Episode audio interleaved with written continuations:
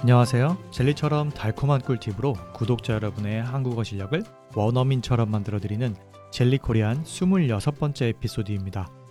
그리고 저는 여러분의 한국어 학습을 도와드릴 Jelly Korean의 호스트 제리입니다.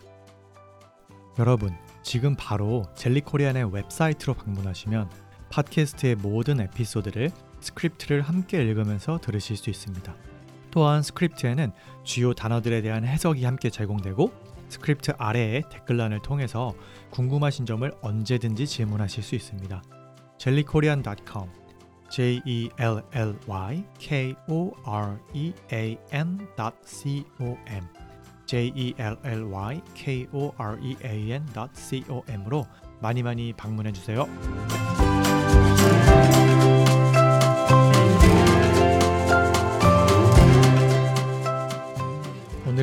온라인 쇼핑에 관해서 조금 얘기를 해볼 것 같은데요. 여러분도 온라인 쇼핑 많이들 하시죠? 요즘 시대에는 온라인으로 물건을 사지 않는 사람을 찾기가 더 어려울 것 같아요. 그만큼 편리하잖아요. 배송 속도도 날이 갈수록 빨라지고 있고요. 물론 온라인 쇼핑에는 없는 오프라인 쇼핑만의 장점도 있죠. 직접 두 눈으로 보고, 손으로 만져보고, 옷이라면 입어도 보고 하면서 정말로 마음에 드는 상품을 고를 수 있다는 것? 그리고 쇼핑하는 과정 자체로 기분 전환이 되기도 하잖아요. 아무튼 한국도 온라인 쇼핑 시장이 엄청나게 발달되어 있는데요. 요즘에는 의류나 잡화, 생활용품들 뿐만이 아니라 장보기도 온라인으로 하는 시대가 되었어요. 계란, 두부, 우유, 양파, 마늘, 돼지고기, 소고기 등등 우리가 예전에는 마트에 직접 가서 사야만 했던 것들을 이제는 마트에 직접 갈 필요 없이 온라인으로 주문하는 시대가 된 거죠. 얼마나 놀라운 세상인가요? 제가 어렸을 때는 상상도 못했던 일인데 말이에요. 그런데 한국에서 온라인 쇼핑을 하실 때 여러분이 아시면 좋은 표현이 하나 있습니다. 그게 뭐냐면 한국에서 온라인 쇼핑을 하다 보면 찐목록 혹은 찜한 목록이라고 써 있는 것을 자주 볼 수 있는데요. 목록이라는 말은 일단 영어로 리스트죠. L-I-S-T. 그래서 찜 목록이 뭐냐면 마음에 드는데 아직 사지는 않을 물건들이 있잖아요. 마음에는 드는데 진짜로 살지 말지는 조금 생각을 해봐야겠다는 그런 상품들을 이찜 목록에 넣어두면 나중에 언제든지 다시 쉽게 그 상품을 열어볼 수 있어요. 한마디로 말하자면 찐목록은 메모장 같은 거예요. 자, 지금 제가 찐목록을 설명드리니까 내가 알고 있는 영어 단어랑 비슷한데? 라는 생각을 하시는 분들이 있으실 거예요. 맞습니다. 영어권 국가의 온라인 쇼핑몰에는 일명 위시리스트라는 것이 있죠. 한국의 찜한 목록, 찐목록이 이 위시리스트와 같은 기능인데요. 단순하게 찐목록은 위시리스트다 라는 식으로 외우기만 하는 것보다는 찐목록이라는 말이 어디에서 왔는지 그리고 그와 관련된 표현은 어떤 것들이 있는지까지 배워보면 결코 잊혀지지 않겠죠. 그래서 가르쳐드리는 오늘의 한국어 원어민이 쓰는 표현 오늘의 젤리 팁은 바로 찜하다입니다. 찜하다. 찜목록의 찜이 바로 이 찜하다에서 온 말이에요. 동사 찜하다는 사전에 이렇게 설명되어 있습니다. 어떤 물건이나 사람을 자기의 것으로 하다. 어떤 물건이나 사람을 자기의 것으로 하다. 무슨 뜻인지 짐작이 가시나요? 어떤 물건이나 사람을 자기의 것으로 하다. 내가 어떤 물건을 찜하면 그건 내 것이 되는 거예요. 또 내가 어떤 사람을 찜하면 그 사람도 내 것이 되는 거예요. 물론 사람의 경우에는 진짜로 내 소유가 된다기보다는 상징적인 의미인 것 아시죠?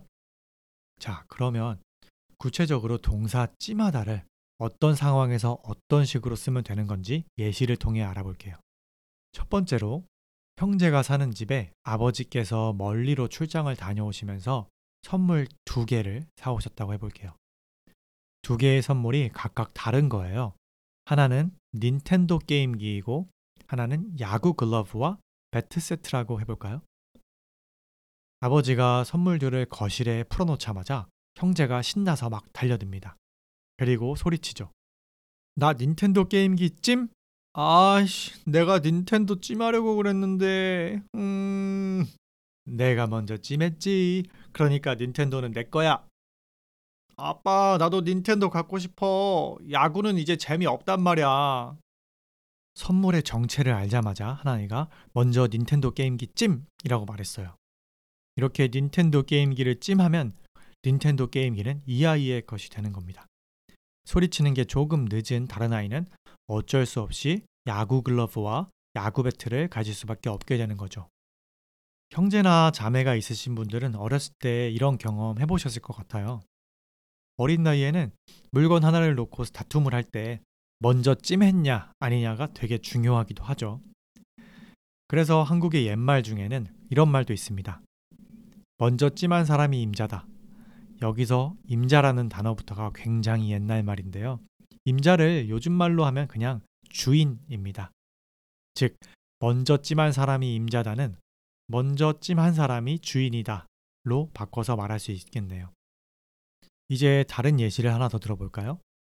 동사 찜하다의 뜻이 어떤 물건이나 사람을 자기의 것으로 하다라고 말씀드렸죠. 이번에는 사람을 찜하는 상황을 예로 들어볼게요. 이건 조금 오글거릴지도 모르는 로맨틱 코미디 영화에서나 나올 법한 대사인데요. 한 학교에 아주 예쁜 여학생이 전학을 왔다고 해볼게요. 여학생이 처음으로 같은 반 친구들 앞에서 인사를 하고 자기소개를 할 때 맨 뒷자리에 앉은 남학생이 이 전학생한테 첫눈에 반한 거예요. 첫눈에 사랑에 빠진 거죠. 그래서 주변의 친구들에게 이렇게 말해요. 야, 쟤는 내가 찜했으니까 아무도 제 꼬실 생각하지 마라. 그러자 이 남학생의 라이벌 같은 다른 남학생이 이렇게 대꾸합니다. 야, 먼저 찜하고 그런 게 어딨냐? 유치하게. 누구를 남자친구로 사귈지는 저 여자애가 선택하는 거지. 안 그래? 이렇게 되면 바로 이 두 남학생의 전학생과 사귀기 위한 삼각관계 러브스토리가 시작되는 거죠. 이런 이야기 많이 익숙하시죠? 바로 이렇게 동사 찜하다는 내가 가질 거야 라고 주변에 큰 소리로 알리는 느낌이라고나 할까요? 이거 내가 갖고 싶으니까 다들 나한테 양보해 라고 말하는 것과 마찬가지인데요. 그런데 이 찜하다와 비슷하게 쓰이는 표현이 또 있습니다. 그건 바로 침발라노타입니다. 침발라노타. 침발라노타의 용도는 방금 말씀드렸듯이 찜하다와 거의 똑같아요. 이 표현, 침발라노타는 원래 음식과 관련 있는 표현인데요. 식탁 위에 여러 사람이 나눠 먹을 수 있는 음식이 있다고 해볼게요. 그런데 누군가 한 사람이 그 음식을 혀로 핥거나 음식에 침을 퇴! 하고 뱉으면 어떻게 될까요? 다른 사람들이 그 음식을 못 먹게 되겠죠. 더럽게 침을 묻혀놨으니까요. 침을 발라놓는다는 것은 이렇게 다른 사람이 못 먹게 만들어서 내가 손쉽게 가지려는 의도예요. 그런데 이게 원래는 음식과 관련된 표현이었지만 이제는 음식 외에도 모든 것들에 딱히 제약 없이 쓰이는 말이 되었어요. 사실상 찜하다와 똑같은 용도로 쓰이는 거죠.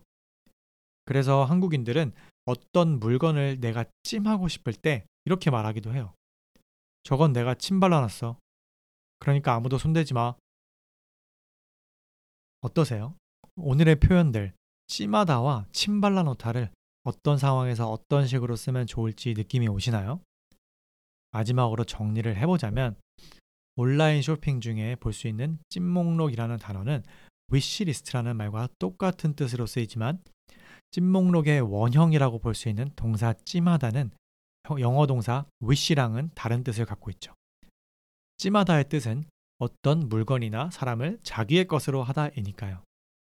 이게 진짜로 뭐 나라에서 법으로 정해둔 건 아니지만 그래도 여러분이 어떤 물건을 찜하면 가족이나 정말로 친하고 사이가 좋은 친구들은 여러분에게 그래 네가 찜했으니까 너 해, 너 가져 라고 진짜로 양보를 해줄 수 있어요.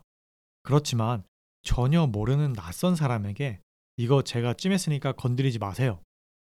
이거 제가 침 발라놨으니까 제 거예요. 라고 말하는 건 굉장히 무례한 일이겠죠? 낯선 사람 입장에서는 찜했다는 말 한마디로 양보해줄 의무가 전혀 없으니까요. 그러니까 오늘의 표현은 가까운 친구나 가족에게 쓸 수 있는 표현이라는 것 기억하시면 좋겠습니다.